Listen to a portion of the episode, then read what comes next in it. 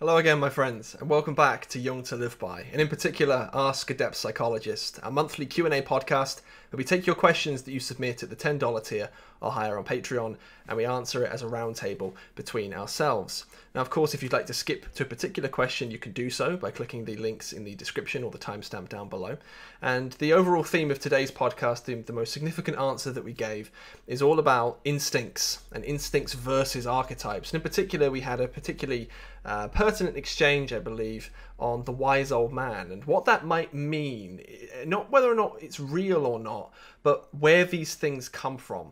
Because it's important to clarify, in my opinion anyway, that archetypes are real, but at the same time they can be a distraction, especially in the way that they are presented online. And of course, Jung to Live By is more clinically focused, as Jung himself was for essentially the entirety of his career. So we're looking for what works clinically. And at the end of the day, that's also what most people watching, I would imagine, are also interested in.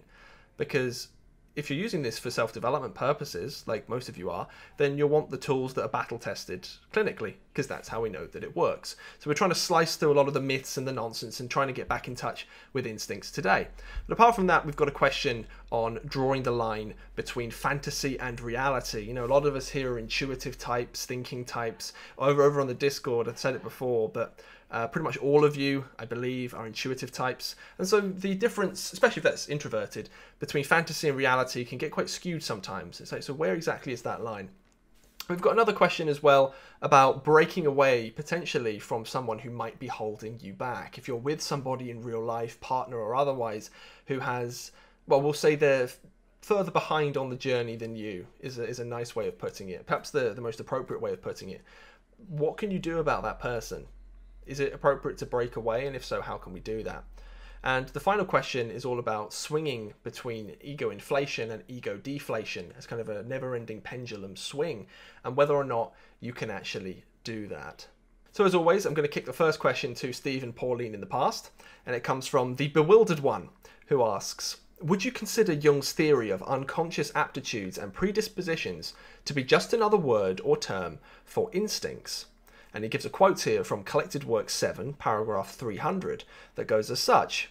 They are, in a sense, the deposits of all our ancestral experiences, but they are not the experiences themselves. What do you think, Stephen Pauline, in the past? He's basically, as I understand that particular reference, to be considering the possibility of inherited memory. And bearing in mind there have been an awful lot of development since his time, his views might be a little bit out of kilter with, with what's discussed these days. He's talking about virtual images that have no definite form and then they wait to be fleshed out by experience. Now that fleshing out is the creation of complexes. And he discusses in particular the idea of having parents, a wife and, and so forth. And obviously in the case of, of a male, a wife in this sense, when, uh, the sense that when he wrote it. So yeah, there are anticipations which are programmed in biologically, and Jung tends to interpret these anticipations as being archetypes. Um, you know my position on that, that largely I regard that as an unnecessary layer of explanation. Anticipations are built in instinctively in other animals and other species. Why should they not be in humans? Why do we have to have another layer added on, yeah, which actually is something of an abstraction or even a barrier to accessing uh, the, the, the fact? I agree absolutely that it's the case that these things exist. It's just, what are they? Uh, and as I've said before, um, instincts are too narrowly defined, and there's a hangover from the nineteenth century over that. Um, they're not just reactive, they have anticipations, as Jung was, was, was uh, mentioning in that particular reference, and they expect completion as well, so they're present in the genome. And the phenomenon of prepared or contra-prepared learning, which is well understood in psychology now and in ethology, demonstrates that images are present in the psyche, if you like, or certainly in the psychology and in the nervous system, and therefore in the genome of animals. Um, battery hens, for example, who have been raised for several generations in an unnatural environment and not exposed to predators, When somebody runs a stuffed hawk along a wire above those battery hands, they freak out on sight of it, because the image is already hardwired within. It's an explanation for arachnophobia, fear of snakes, and other such uh, similar creatures that would have been, both of them, serious threats to, to human beings in the past. Uh, and people who live in Ireland, for example, where there are no snakes, and uh, and if their their genome, if you like, has been in Ireland, if their ancestors have been in Ireland for perhaps several thousand years, they still react to snakes. They still have that phobia. And when you think that uh, both, well, snakes have been around at least uh, since the Cretaceous period, which ended sixty-five million years ago, uh, and spiders have been around for something like three hundred million years. It's not just our species, but our ancestors who were predated upon by snakes and spiders. Hence, we have a tendency as a species to react in that way built into us, so there must be images inborn. And when you think that significant relationships like parents and uh, reproductive partners, you know, what we call in our human society perhaps husband and wife or significant other, then the anticipation of them psychosocially and biologically for reproduction is bound also to be represented by an innate image. But I thought, interestingly, the fact that those chickens would respond to a hawk as a complete image rather than a virtual image, it was instant. It was as if the image of the hawk was already in there in its totality and did not require modifying experience in the environment. So there's a lot to consider there, an awful lot to consider, because with prepared learning, as behaviourists would understand it, and as some ethologists would understand it, then the entire image must be present. It's only Jung who seems to be saying that it's a virtual image and it hasn't been fleshed out. It might be more accurate to consider that it's an image which has plasticity built in, and it can be modified by experience within the environment. This would work with the anima or the animus, for example, insofar as you have a, a general type or image, uh, which I, I and I think Pauline would agree with me that uh, in, in this sense would be related very much to the idea of a Platonic form. Um, and Jung was influenced by Plato. He borrowed the term archetype from him, for example. But that notion of a virtual image which can then be modified by experience would produce a complex. So I think it's open to some debate, and it depends on how you organise your thinking and how your own experience in life with yourself and perhaps with others, if you're working clinically, Uh, would indicate to you whether that image is completely virtual or not. Uh, Jung did talk about an anima type, didn't he, mm. as well, and that would mm. include an animus type too, um, because you're not going to get one without the other. It wouldn't make any biological sense. So that there must be that broad-based mm. type. And then there's also the idea, potentially, which I've certainly experienced uh, in working with people, that there can be an inheritance of a specific type that's passed on, and that could be through learning mm. or it could be innate. Um, very interesting overall, and it's a good question because it does cut right into the heart, potentially, of whether archetypes as they have been traditionally described are in fact real, or it's just that instincts aren't properly understood, and instincts include archetypes. As Jung himself said, they are perhaps the spontaneous self-portrait archetypes of, of instincts. If that's the case, do you even need to talk about instincts in that way? Uh, remembering, of course, that Jung also described, following on from anthropologists and sociologists, the notion of collective representations within culture, which of course are then acquired and brought within, and then become attached to these deeper structure images, which in my view are propelled by instinct directly from the genome and acquire a specific image as they emerge or just before they emerge into consciousness. And some of that will be the so-called virtual image, and some of it will be as a result of learning. and exposure to a specific culture at a specific time. So it's probably far, far more dynamic than it's been given credit for in the past. And this is where I think the, a biopsychosocial perspective is so important, because it gets you away from the reductionism either of biology or psychology or of socio-environmental factors. They're a continuum of interacting systems within which information freely flows and is modified too. But of course, the subjective experience is going to appear initially to be purely psychological. That's a really good answer, Steve, actually, to be honest. I can't add anything more to that, nor would I even try. Um, except if someone was to, was to come to you, for example... Uh, well, I, I do have a question, actually. So when Jung described stuff like the wise old man, for example, as being an archetype, obviously we have an anima and an animus, and they're at the archetypal layer, and so is the shadow.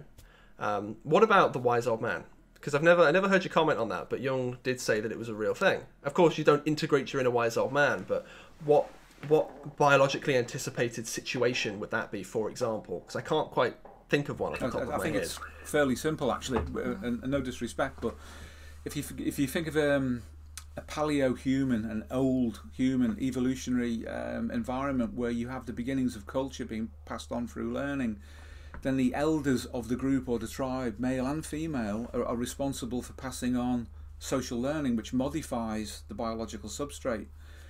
This then will become acquired or adapted to the survival instincts, incorporated within it, and you can then say that that's an archetype. Well, it's certainly a modification of instinct, but it, it becomes adapted to instinct, and instincts serve and deliver that image, if you like, Uh, from within, but it has to correlate with that which is without. In other words, the the environment has to facilitate or allow that to happen, otherwise it would die off. Mm. You get a phenomenon too called instinctive drift. If you modify an animal's behavior away from its normal instinctive patterns through conditioning, it's quite easy to do. After a while though, resistance appears from within the animal, and it starts to drift away from its conditioning unless it's continually reinforced. And the reason for this is because it doesn't serve the needs of instincts, and the animal wants to survive, or its genome wants to survive, and the animal's behaviour then is pushed towards survival. So anything like that has to be passed on culturally, and then it has to link with something which is deeper. Then you get a resultant image, which I would prefer to call a deep structure complex. Not one that's normally associated with ego consciousness, but is, is very deep. And it's very deep because it's attached directly to instincts, in this case for survival. Because the only reason to have culture and to have extended family groups, if you think of an anthropological perspective, is for survival. Uh, and this is where anthropology has a heck of a lot to offer depth psychology. They, they, you know, they, they play in the same playground, if you like, but the, they've got their backs to one another and don't talk to each other enough. Mm. But it's the same human experience. So it, it reflects cultural transmission, and then an expectation of cultural transmission is linked directly with that genetic expectation through instinct, and the image is acquired and attached as a deep structure complex, which then appears in that way. But it'll also be attached to father figures as well, and you have the equivalent with the wise, the wise mother, the wise old mother. Don't you mm. love? Yeah, I, I was thinking of something separate to that actually, mm. but but but connected. Mm. Um, the psychiatrist and Jungian Alice we were watching oh, last night, yeah, yeah. Um, because you're kind of uh, emphasizing emphasizing the the psychosocial uh, mm. aspect of things, which of course is incredibly important. And I think he was talking about creativity, yes, um, and about myths and legends mm. and so on, um, but the way he spoke about them, he wasn't, I think we said, well, the point at which they become that, they're already out there. Yeah, yeah, yeah. Psychosocially, they're yeah. already out there in the culture. Yes. Whereas the way it was described was, it was as if somehow those things were within, but they weren't without. Right, got you. Um, yeah. And yeah. I just thought that might be something relevant to... Uh, Yeah. comment on. Yeah, I, I think that uh, that actually supports what I was saying, yes, in, insofar does. as yeah. some things do originate in culture and then they're acquired as a deep structure That's complex, what I mean, yeah. which yeah. uh, sits on top of the instinct. Yeah. And because it's relatively deep structure, and it's collective because it's referred to the group at the, the tribal sociocultural level, mm. it appears to be collective in an internal sense. Mm. But the only way that it's really collective internally is it supports instincts for survival and for maturation and for, for caregiving, nurturing and so forth. So all of those factors, those real deep structure, instinctive, unconscious factors are present and active, and then they are, if, if you like, interacting, colliding with the environment, and they produce a deep structure complex which is a mirror of the culture. And normal individual consciousness, which is very small, really, when you think about it, in terms of the totality of your genome, certainly, and also of wider culture, which is a multiplication of individuals. So it is truly a collective psyche, but extrinsic to the individual. You have those two factors, and then the resolution of that contained within the consciousness of an individual, which is the apperception of a fleshed out image from instinct, which people call an archetype. But even Jung was careful to say that's only the archetypal image, not the thing in itself. And for Jung, this thing in itself is so elusive you can't find it, but you can find the instincts. They're there. And he did admit, he did admit that these archetypes are the self-portraits of instincts, which begs the huge question, is this even necessary, talking about archetypes? Well, there's a resistance um, to kind of mm. paring things back, it seems, doesn't yeah. there? And, and just using Occam's razor and, and yeah. accepting that it may be possible to explain things more simply. And, yeah. and you know, it's a more user-friendly way of understanding things too. It is. It's, it's got more currency it with, has with, uh, for with, today. For today and mm. with the wider world and it with has. other disciplines. Yeah. One of the, the, the shadow elements of a Jungian approach and of all depth psychologies mm. is it does tend to inflate ego consciousness. And it's so subtle in the way that it does it. Very often people don't even notice it's happening. And that inflation causes them to become more unconscious, not mm. more conscious. Mm. The over-acquisition of symbols doesn't do your consciousness that much good at all. In fact, it tends to lower it. Um, mm. And we know this because of our skills in hypnotherapy, for example, where any competent hypnotist will know how to manipulate that. And not only that, but salespeople, politicians, yes. internet gurus, all these people will know how to manipulate people en masse by reducing their consciousness, reducing their discriminative powers mm. with respect to their awareness, mm. by shoving symbols at them. Yeah, absolutely. I mean, just I'm just thinking about um, the, the question you originally asked, James. Um, it made me think too of the kind of difficulty people get into with respect to the anima and the mother complex. Mm. Uh, you know, and are, are we talking about the same thing? How are they connected? Mm. All, all of those sorts of problems that, that come when you've you've yeah. almost got too complicated an explanation for things. Yeah, yeah. How do you discriminate well, between that's right. the mother yes. com the, the, the mother complex, so called, the yeah. mother archetype, so yeah. called, yeah. the wise old woman, yeah. so called? Yes. You know, yeah. It's like, well, hang on a minute, who, who who's you know what the heck's going on? Yes. If this were a chess game, you'd have all these pieces in play and you'd have an overall view of what's going on. Mm. But what happens, it seems, is that people decide which piece they want to play, yeah. take it off the board mm. and put it on another board and play with it there. Yeah, it becomes very desiccated exactly. at that point, it's reduc- it? It's reductionist. Yeah. It's reductionist, and it's not that simple it, because the underlying pressures, mm. as I say, are instinctive, and instincts aren't single things, they are entire situations. And when these archetypes turn up in their natural environment, they're cultural.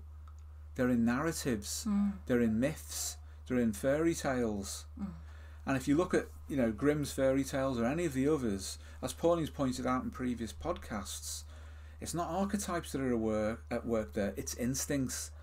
Usually, mm. or almost one hundred percent so the case, it's a, a story or a tale of when instincts fail, in the sense that we haven't attended to them, that leads people into trouble. It's not about archetypes at all. Instincts. Uh, it's, it's worth thinking about. Yeah, yeah, that was going to be my... my so the whole idea about this wise old man, wise old woman sort of conundrum is, is exactly as, as you were saying. It's like, where's the difference between that and the father and that and the mother? Because it, it it's...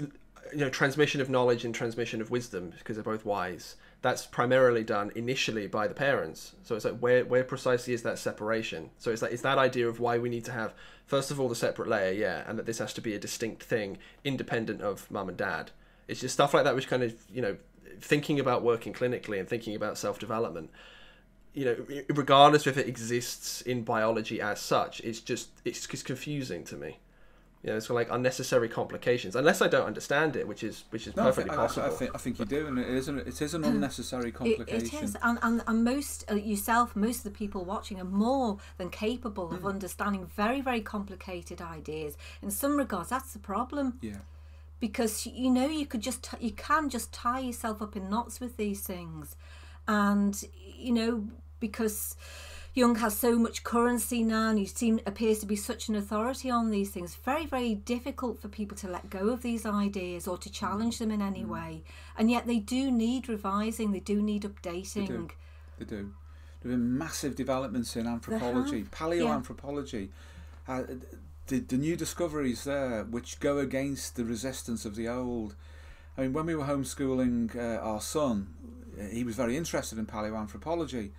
And at the time, there was this prejudice, which has only recently been overturned, that Neanderthals oh, yes. yeah, couldn't speak. They were incapable of art.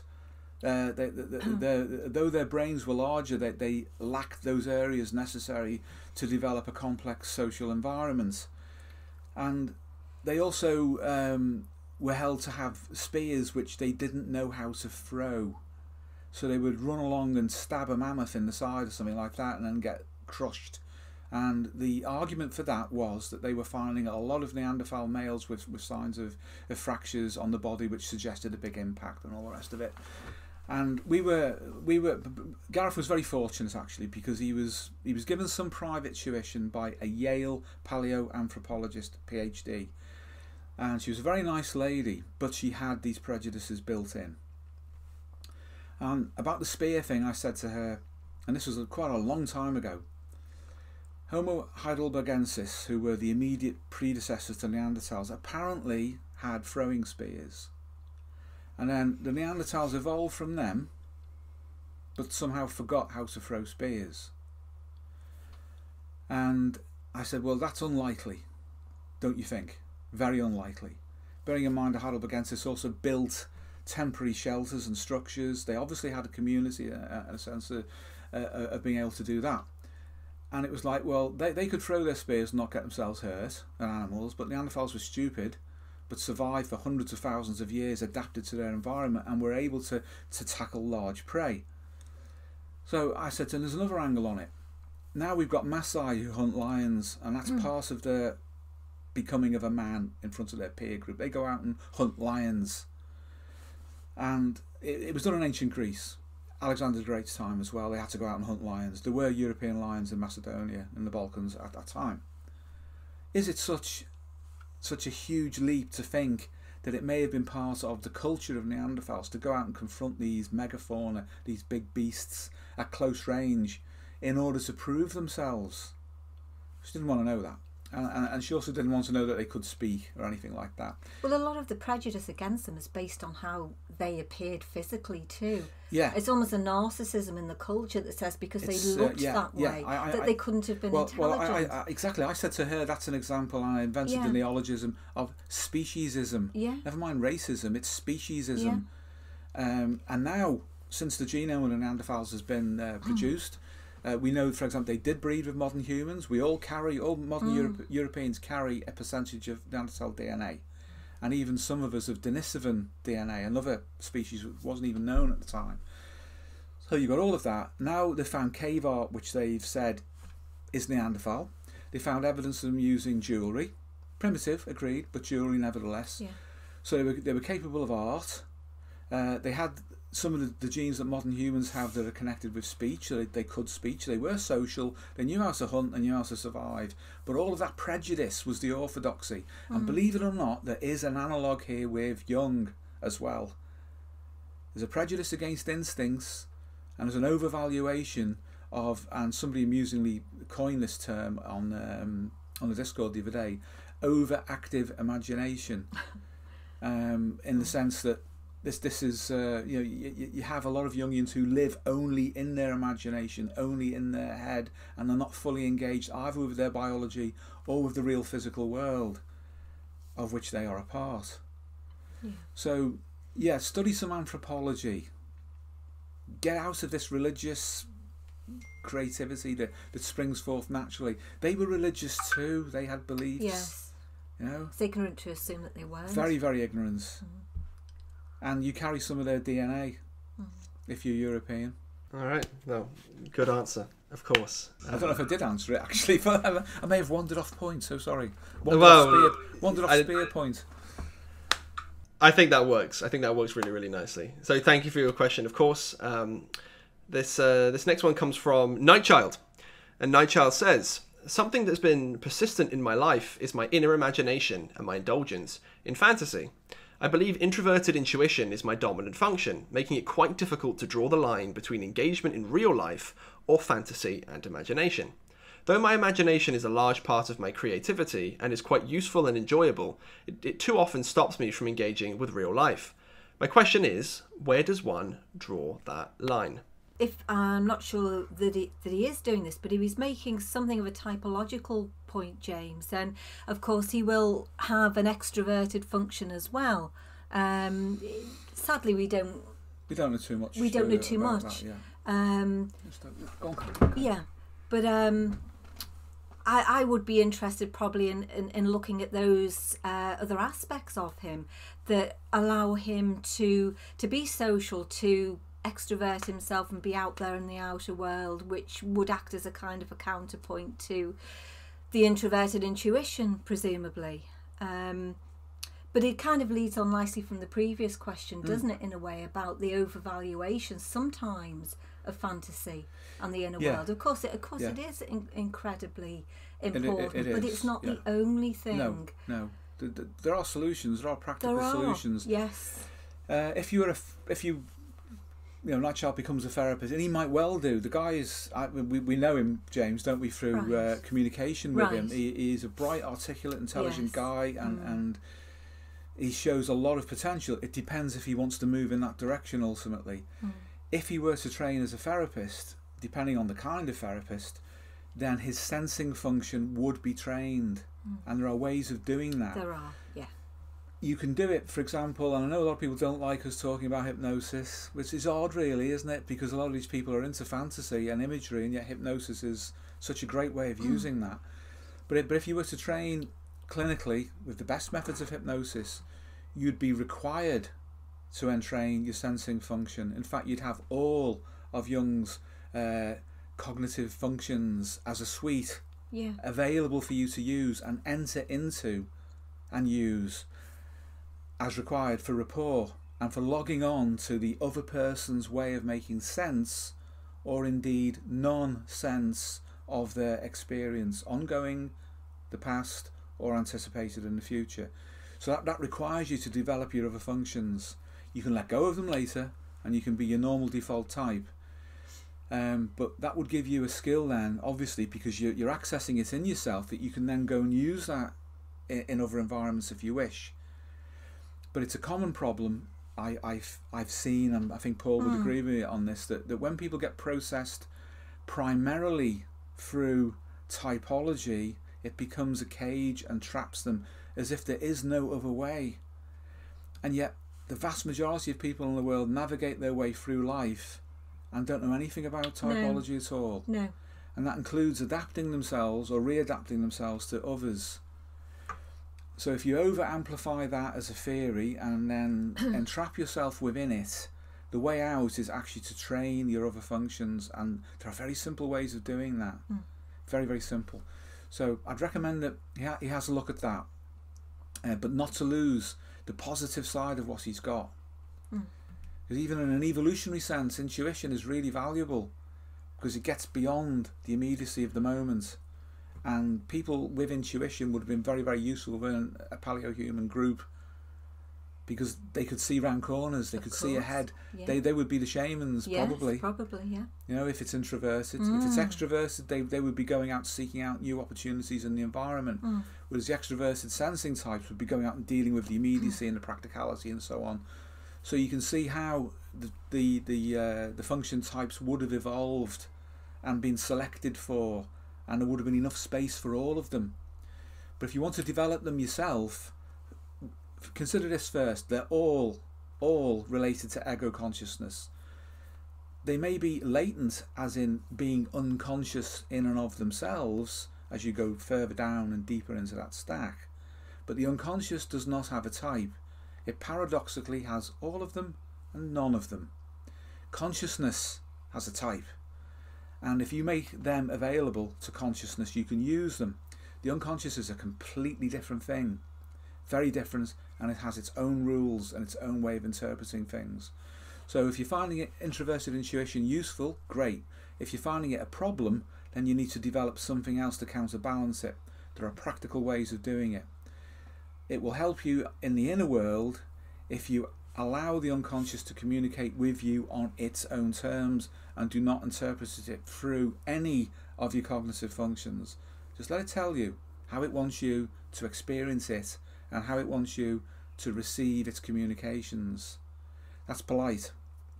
Very, very important to be polite, because otherwise, unconsciously, the ego has become inflated and knows only itself and values only itself and only its way of communicating.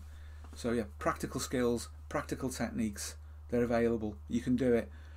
But, you know, you're really good at what you do, actually. I mean, I've, I've watched the stuff that you write, and we've, we've both enjoyed the questions that you that you put forward. Yeah. Nightchild, so yeah. Do, do you or you James know, know Nightchild's type, interestingly? I don't. Uh, you don't, I don't know. know. You, no. you, you, you I, know. I know. If, if you, if you well, were on the Discord, you'd know. Right. Well, yeah, no, it says, says obviously introverted intuition is the dominant function, right, so that, right, that narrows right. it down.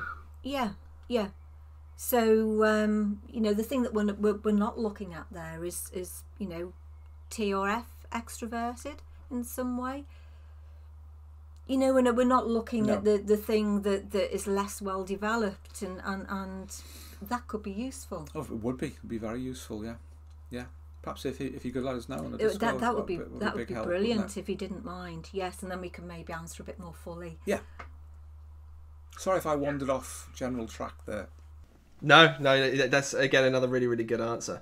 Uh, I will say as well, when you're saying, for example, people are the biggest fans, or some people that we've seen are not the biggest fans of hypnosis. Well, as as the, the people are giving feedback now on the manual that we released a little while ago, and some of the feedback has been, and by that I mean the experiences people are having are basically like, the general pattern seems to be this, like, well, I was skeptical going in, you know, what's real, what's my unconscious talking to me, I don't really know what's going on, I'm just drawn to it. And then, wow, this really worked. My fingers started moving. Images came to mind when I asked. If like the unconscious was, it was a proper communication. I was really well rested, and it's like, it works. It does. I mean, we we were saying this morning, Steve, weren't we? That with that, if it's executed properly, you get speed and depth. Yes. Simultaneously. And, and let's be honest, you know, I'm not saying necessarily that speed of outcome is, you know, is the only important thing, but you know, by and large, when people are suffering, they'd rather not wait to get better. So if you can deliver on both of those, on the the speed and the depth through a single method, it's at least worth considering. Yeah, oh definitely, yeah, without a doubt. And and it isn't stage hypnotism. No, you know, it's uh, it it just isn't, and um there's an awful lot to learn about it, isn't there? Yeah, and yeah. Hypnotherapy is not one thing. No, it isn't. Just like psychotherapy is not one thing. No, no, they're completely different. In psychotherapy, if you were to get a C B T therapist, a Rogerian person-centered therapist, and a Freudian psychoanalyst in the same room, you'd think you had three different species of people. You would. With three different species of psyche. Yeah. Because they can't communicate at all. Well, hypnotherapy is like that too. Mm. And if you don't know, you don't know. Mm. That's just the way it is. Um, but if you do get the right, the right material, uh, you know, in terms of your training, and then yes. the right experience, it does open your mind. Uh, and one of the problems I really do think with a lot of introspective psychology and psychotherapy is that it is unknowingly egocentric. Mm. It expects the psyche to talk in the way that it wants it to. It's actually hypnotic. Yeah. You're hypnotised on the inside by yes. images, aren't yeah, you? Yeah, and, definitely, um, definitely. And in a way, that, that that's that's a nice little way to cut through hubris. From the perspective of the unconscious, of the ego, is insisting that it communicates in a certain way. It's okay, I'll do that then. Yeah. And then, as Pauline says, the unconscious will hypnotise you from within. Mm. So you, you're in a, an also suggestive hypnotic trap where the ego expects to see the mirror of itself in the unconscious, so that the little self becomes the big self. The ego expects to see a bigger version of itself called the self. You know, and it's some kind of psychological thing which has a correlate externally in the social environment in the form of a religion, mm-hmm. or of a guru or of a mm-hmm. dictator or whatever it is. It's just inflation of the ego. What you need to do is to go in and ask humbly and openly how the unconscious wants to communicate with you. If, if people can stoop enough to do that, they can lower themselves enough, they can have the humility necessary to do that, and you'll solve a lot of problems very, very quickly. Yeah. You'll find that someone else, this second sensor of the personality that Jung talks about, really is there, but it wants to talk on its own terms. Okay, well, thank you, Nightchild, for that question, as always, and best of luck to you, of course. Um, the third question today comes from Hubert, and Hubert says, question time. You're individuating. Hurrah. Ten years of stupid suffering is being resolved. No longer are you tied to your fake outer persona. Fantastic. However, an ominous storm is approaching. You find yourself in an environment living with a person who has a false persona. It is draining. Any advice other than to get out? Note, I can't change my entire life in a second. Hopefully, I'm on the right path, and hopefully myself will shine through, but I do have this problem. Well, I would say um, that it's a moral problem for him, and it's a very, very individual one for him, because it's it's it's his circumstances, uh, and only he could make that judgment about whether to stay in that particular relationship, whatever it is. Uh, that that would have to be him. But one of the problems is the more you know, the more lonely it gets. Yes. And um, that's a good thing, actually, because it means that you have to solve that problem. For us, it, it means uh, having a life that is, as far as possible, ordinary, if you see what I mean. Because, you know, yeah, you do know things other people don't know, but you can't walk around, you know, like that. Uh, you couldn't relate to other people. No. And we need, perhaps, sometimes to forgive others for being different, and then watch ourselves for our own inflation, just level that out. Um, Jung himself, uh, you were saying this earlier today, yes. weren't you, about having mm. to um, mm. normalise himself through contact with ordinary people? Yes, he did. Yeah. Well, that's that, yeah. that, that's where he learnt the most himself. I yeah. mean, thinking about his friendship with Mountain Lake and yeah, yeah. Um, so on. Um, yeah. yeah, it was almost like he was looking for a simpler explanation yeah. of things himself, because he was such a complicated man. He was, uh, yeah. I mean, he, he would go on about peasants, you know, in yeah. Europe at the time, Swiss mm-hmm. farmers, mm-hmm. people who lived close to the earth, mm. saying how difficult it was to be simple. Yes. Um, and that's a problem with this field. Again, if we engage too much with this overactive imagination. Yes. It's a wonderful phrase, yes. that, by the way. Or just with the um, intellect, generally. Yeah, yeah, yeah, exactly. It, yeah. It's, it's just, it's another thing. Anything that's overamped is too mm. much, and he he felt he needed that. I think it was that which you did not expect, isn't it? Was that him, James? Who I thought it was pacifist from the top of my head. I saw it. I saw it this morning. It's what it's one of the two of you guys. You can debate amongst yourselves in the Discord, I guess. It was really good though. It was uh, it was almost like a Zen koan the way he, he phrased it in the on the Discord. You know, part of the discussion that was going on. Uh, and it, you know, it said, yeah, you've got it bang mm. on there, because yes, that is the problem. It is with the Jungians. Problem. It's mm. not active imagination; it's overactive imagination. Yes.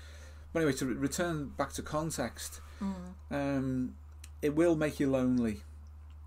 I think he's in a good place though. Oh yeah, definitely. Because the the, the mm. fact that he's he's conscious of, of the changes in himself mm. and the and the the fact that his perspective on things is changing, and the people, therefore his relationship to the people around him is changing. If you can kind of hold that tension between that kind of new understanding mm. of things and what he's, you know, observing, um, then eventually I think the solution will become clear. It will yeah. emerge mm-hmm. from holding that tension. I, I think from what he says, it's probably, and, and from a practical point of view, probably too soon to be able to actually make a decisive choice about that, but the fact that he can hold that in consciousness, I think, is incredibly valuable. It might be a bit uncomfortable mm. for a time, and he might just have to sit with that and see what emerges, but yeah. um he sounds like he's on his way for sure. Oh, definitely, yeah, definitely. And and you know, I, I think you do find, he talks about this sort of fake persona. I think when you do start to see things differently, it can be uncomfortable mm. because you you make new observations, don't yeah. you? You see things literally with a new lens. You do, yeah. At, at each stage. At each stage, yeah. At each stage, you realise what you didn't know yes. before, and yeah. it's it's dramatic, mm. and other people around you didn't even know what you knew before that you now know you know more than you knew before. Yes. So the, yeah, it, it just compounds itself at every every yeah. stage. James, for example, if you don't um, don't mind me saying, has a near vertical learning curve. He's still on it, and mm. he's a very, very different person now than he was some months ago. That's down to his own commitment. Yes. And he's suffered a lot yeah. in that time already, uh, but he's he's gaining the benefits of that. But it is lonely. It's lonely because there is a separation um, that's involved. So you do have to have another side of your life that's simpler and, and more ordinary mm. to balance yourself. Otherwise, you may fall into the trap of some people in the past who went and lived on mountaintops and philosophised themselves into oblivion. Yeah. Mm. You need a foot in both camps. We've you said do. this before, haven't you do, we, really? Yeah. But you do. You do. You do. Which is why we wanted to go into the front. Well, one reason uh, we wanted to go into frontline, you know, primary health and yeah. frontline delivery for ordinary people. It's where it's not mm. at. You know, you don't get Jungians in G P practices. You just do not. You don't really get them anymore, if ever, particularly in any numbers in psychiatric hospitals either. Well, this psychiatrist yesterday was, mm. was critical of um, sort of evidence-based approaches, yeah. wasn't he, and trying to, to quantify outcomes and so on, because obviously at the end of the day it, it's about money and it's about cost effectiveness, but he wasn't prepared to look at the the shadow uh, of the Jungian analyst that, mm. you know, will probably outprice most people, oh, most ordinary people definitely. without a doubt, yeah. and then all the requirements to sort of, to maybe up sticks and travel, you mm. know, to see someone, which very often is the expectation. Yeah, you that travel you will hundreds just, of miles and yeah, that sell you, your house. And absolutely, in order to do yeah, it. Apprentice yeah. yourself to this guy or girl or whoever, yeah. woman, whoever it is. Mm. And uh, for what outcome? There's yes. no clear outcome at no, all. No. And, and if you have a real problem, a real problem, they're not going to be able to solve it. Which is terrible, isn't it, when you think about it? The vast majority of, of what orthodox Jungians do is useless in the real world. Sad, but true. And what have you done to everyone else around you mm. by doing that? I mean, yeah. it, particularly if it's the wrong decision yeah. to make, you've yeah. screwed everything up yeah. at that point. And it might be completely yeah. unnecessary. Mm. The vast majority of Freudians are completely ineffective in the kind of frontline practice that we're talking about. It couldn't work. Well, we work. know somebody who's trapped in a transference relationship. We do. With someone, don't we, we do. We know someone who's uh, can't mention any names. Won't no, even, of course won't even not. mention the gender no, or no, where they not. are. No, would never do um, that. But someone that we have known well as a friend, uh, who is in a transference trap with a very senior British Freudian psychoanalyst and can't get out of it. Uh, and that's an economic trap that's led the person into it, because they were able to afford that and thought they were getting something that was really good, mm. and instead they're trapped mm. and can't get out mm. of this long-term therapy, which is draining them yeah. financially, and with obviously no resolution, because the transference has never been solved. And yet they encourage the transference to keep you trapped. Terrible, isn't it? Being farmed, not good.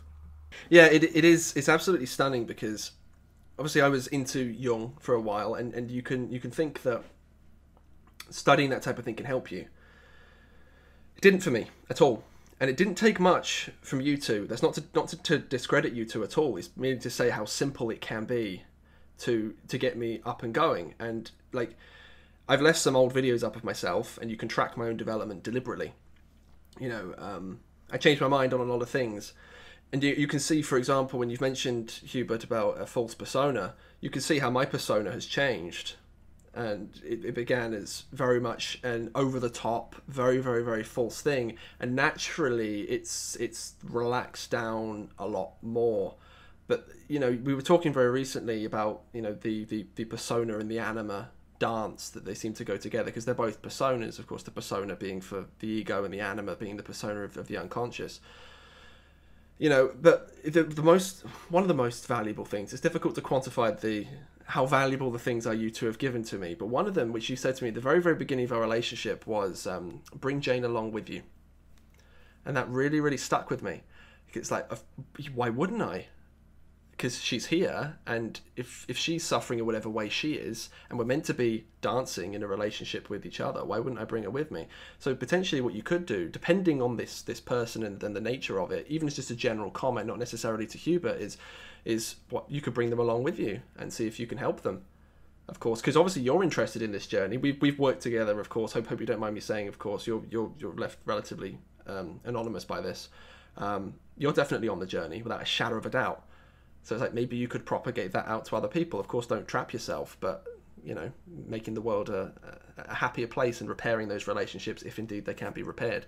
That'd be my two cents on that anyway. Yeah, definitely. Yeah, and that, that's, that's a very good insight. And in addition to what I said, certainly, mm. um, you've added to that. Mm. I mean, there may be some good reason why the person concerned has had to uh, adopt a fake persona. We really don't know, do we? And and, and mm. this the assumption that it is a fake persona too. The, the, without more yeah. details, very difficult to comment on that aspect yeah. of it, isn't yeah. it? But um, yeah.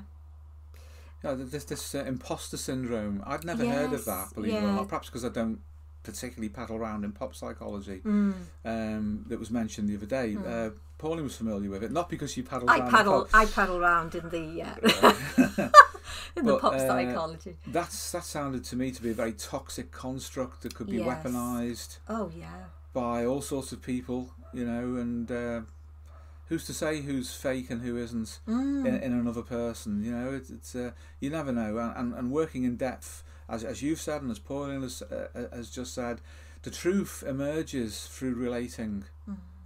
And that's the function of, of the anima, or the animus, you know, when they relate. When there's two people in the room, therapeutically, and the other two are there, and the relating is going on at the level of the unconscious, then the truth of both of the two people on the surface, the two egos in the room, if you like, that emerges because of the activity of what is beneath. And it's important. It's a dynamic process, very dynamic. It's useful to look at the pop psychology, Steve. Yeah, you see, yeah. You yeah. see what people are being exposed to out there in well, the culture, this is true. don't this, you? This, this is true. Well. And, yeah, what uh, feeds their complexes and so on. Uh, imposter syndrome is very, very common, quote unquote, in in, in in people. It's a very common thing at university. I used to get emails about it at all three universities I've been, actually, which is dealing with imposter syndrome, um, and it would be. Usually the higher up the, the, the student hierarchy you go, so for example, PhD students, the more imposterous you feel. But with something like that, and I've spoken to people with it before, and I guess I've had it before, but it's, you know, how do you d distinguish between that and just lack of confidence? Especially in an environment where you're trying to assert yourself, um, but maybe the professors aren't particularly interested in you, and you realise you are the very bottom of that particular hierarchy. Is that imposter syndrome, or is that you just need to come to terms with the fact that you're not the top of the hierarchy you were in school, especially if you were bright? Well, who would, who would even say that to you, and what would be the purpose of, in saying it? It's not to be nice to you, it's mm-hmm. not to help you. No. It can't be, can it? Because it's toxic. It's yeah. obviously toxic, mm. and its effects. Yes. Well, um, thank you, Hubert, and best of luck.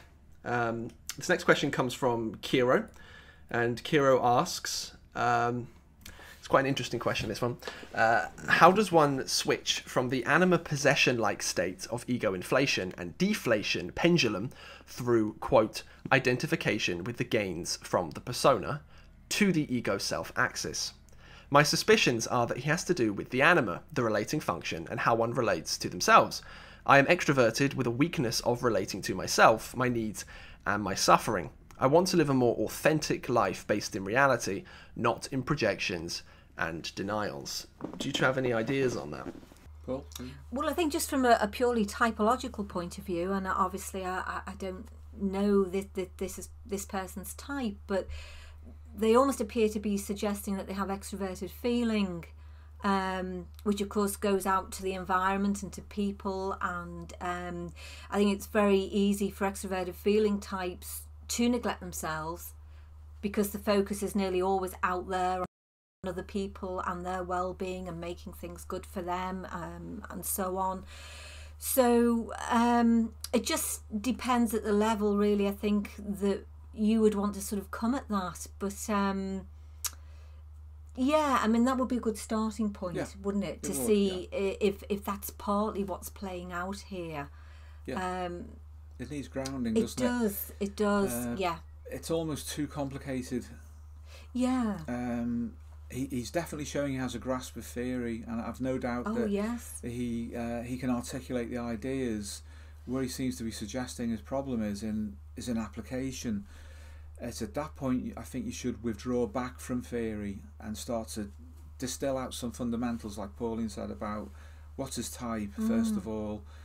Um, then pull away from the theory and start to look for, dare I say it, simple answers, because the solution will be simple ultimately, and it will be away from the theory, um, and it'll be action orientated as opposed to being theoretically orientated as well.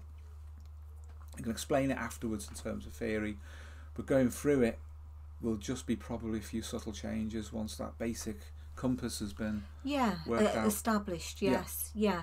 It may simply be that, you know, he's not using his auxiliary function enough as a as a brake on on. Mm. I'm assuming here that that we have extroverted feeling, um, or like I think you're suggesting, see, there might be some other dynamic at work. It might be useful to to look at instincts.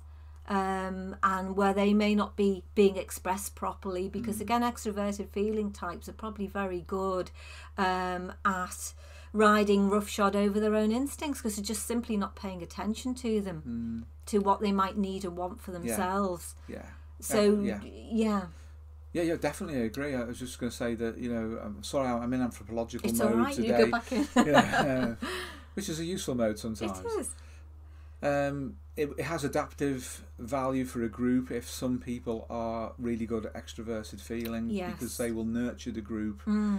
and in that sense you could say it is to some extent in, instinctive for some people to emphasize that flow of energy towards others, mm. but there will be a problem because the personally focused instincts will be compromised perhaps if that's overamped. mm. So um, yeah, it's got adaptive value to have extroverted feeling, and if you're on the receiving end of it and it's genuine, believe me, it's very nice. It makes everybody feel good. It, it, it oils all of the social contacts. It, it's a wonderful thing, very, very valuable, but easy to abuse from others, you know? Yes, yeah, and therefore easy to abuse yourself too by, yeah. by being that way or being overly that way.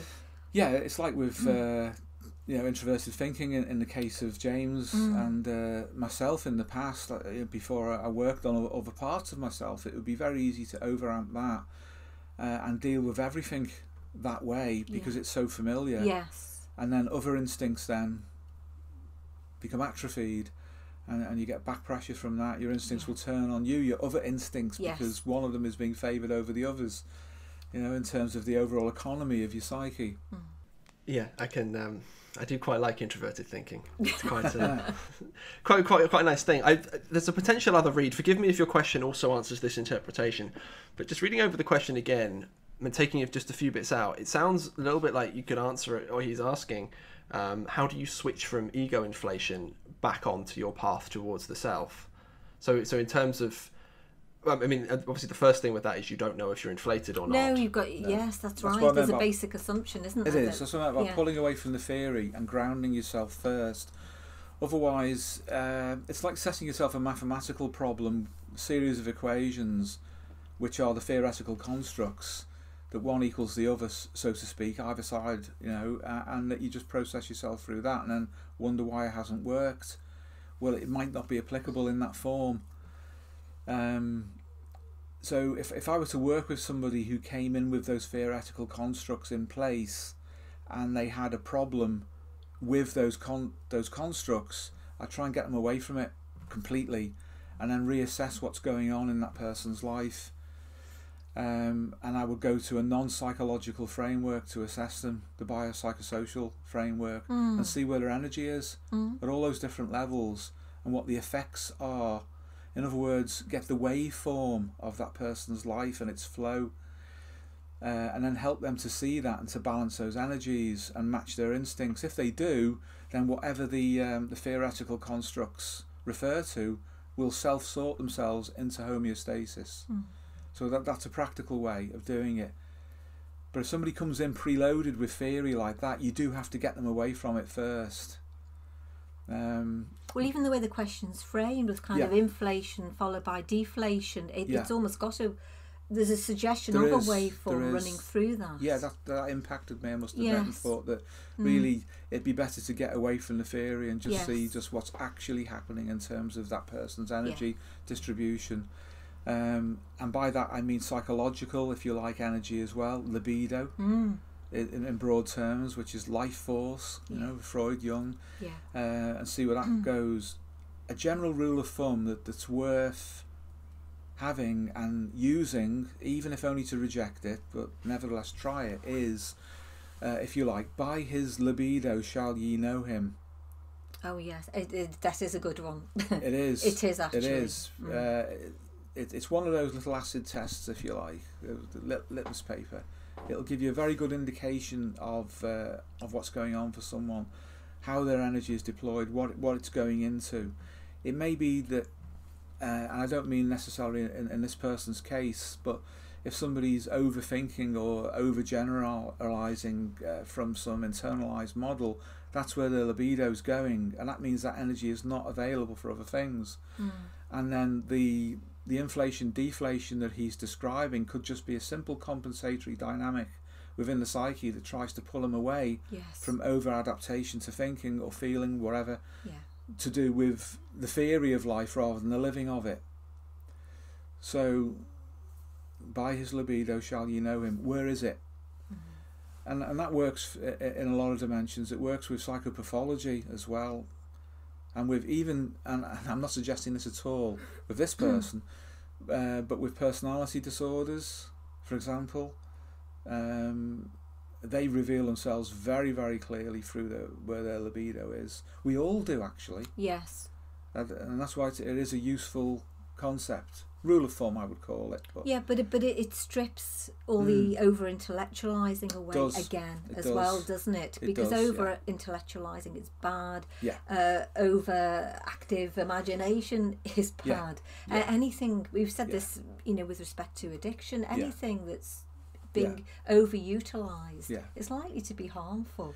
It is, it is indeed. I mean, looking back at typology, for example, the differences between Pauline and I, if, if you look at that in terms of just or through that one lens of typology, and she has extroverted feeling, dominant, and I'm introverted thinking. Um, pretty much complete opposites in, in, in that regard, on opposite styles. Mm-hmm. uh, and when I got into mm. Jung, it was because I was extremely interested in myself in terms of solving my own personal equation. Uh, and that was a kind of analytic, self-analytic process. I, I wanted to do that, and I got into therapy in T I mode as well, and it changed. Uh, and it changed because of the experience of being with other people meant that I then wanted to solve problems for them, yes, rather than for myself. Mm. And then it moved on from that. Working with Pauline, obviously, I, I knew and had been in a relationship for years with her already at that point. But seeing her working with extroverted feeling meant that I could model wanting to solve other people's problems in that way, rather than it just being uh, a reframing of introverted thinking off myself, problem solve, to problem solve for someone else. I then began to develop my feeling function, extroverted feeling function, as well, in relationship to others. And that helped me to develop that suite of options I was mentioning earlier. Yes. It can be done faster than that, I now know, and I now understand. But in those relatively early days, it was more of a case of uh, reorientating type and then understanding how that affects how, how you, uh, you relate to people.